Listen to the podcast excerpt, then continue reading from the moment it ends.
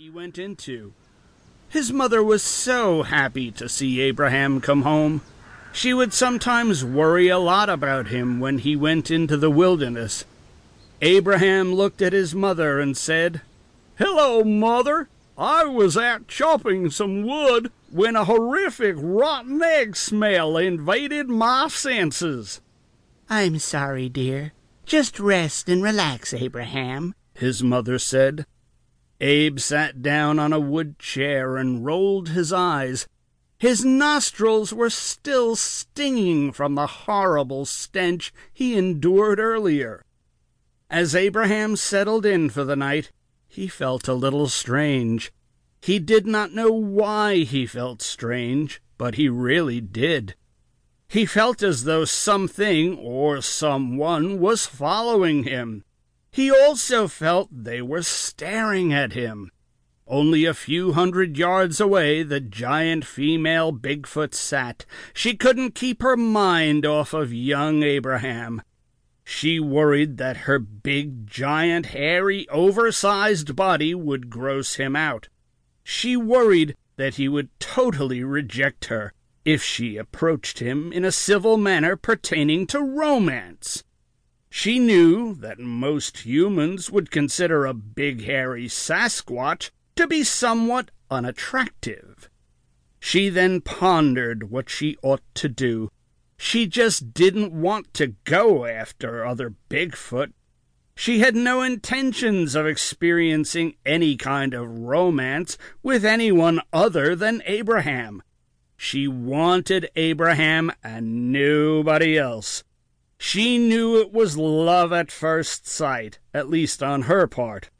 She also knew Abraham would chop wood in that same location in the very near future. She wanted to have a plan in place for when he did.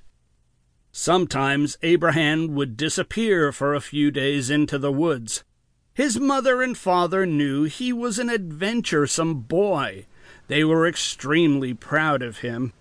They wanted him to experience the world however he could. Abraham slept hard that evening. As he slept, he dreamed about exploring new lands and territories. Abraham slept with a great big smile upon his face. When he awoke the following morning, he told his mother that he was going to explore the vast wilderness and maybe even chop some more wood. His mother just smiled at him after giving him permission to do so. She knew he was a very hard worker. She just nodded her head and gave him a hug. She thought it was absolutely wonderful that Abraham wanted to go exploring. His mother said, you go ahead and explore for a few days, but you be very careful, Abraham. Abe just smiled back at her and headed out the front door.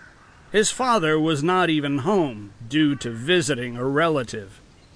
When Abraham left the cabin, he went straight toward where he was chopping wood. As he picked up his axe, he again felt watched. He wasn't sure what it was, and he looked back and forth, but he couldn't find a thing. Abe went ahead and began chopping wood again. He worked incredibly hard. He again built up a sweat. Abe suddenly heard what seemed to be a grunting sound. Abe quickly turned around to see what it was. Abraham could not believe his eyes but he was face to face with a gigantic Bigfoot. He was absolutely petrified. He could not believe how huge and muscular she was.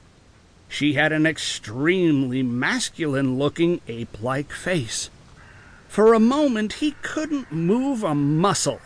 The super huge beast grabbed Abe's axe and threw it to the side. It was clear that she had no intentions of fighting Abraham. Abe then felt totally defenseless. He thought about running as the big beast stared into his eyes. Abraham did not know he was dealing with a lustful female Bigfoot. Abraham mustered up enough courage to turn around and try to run. He felt his heart.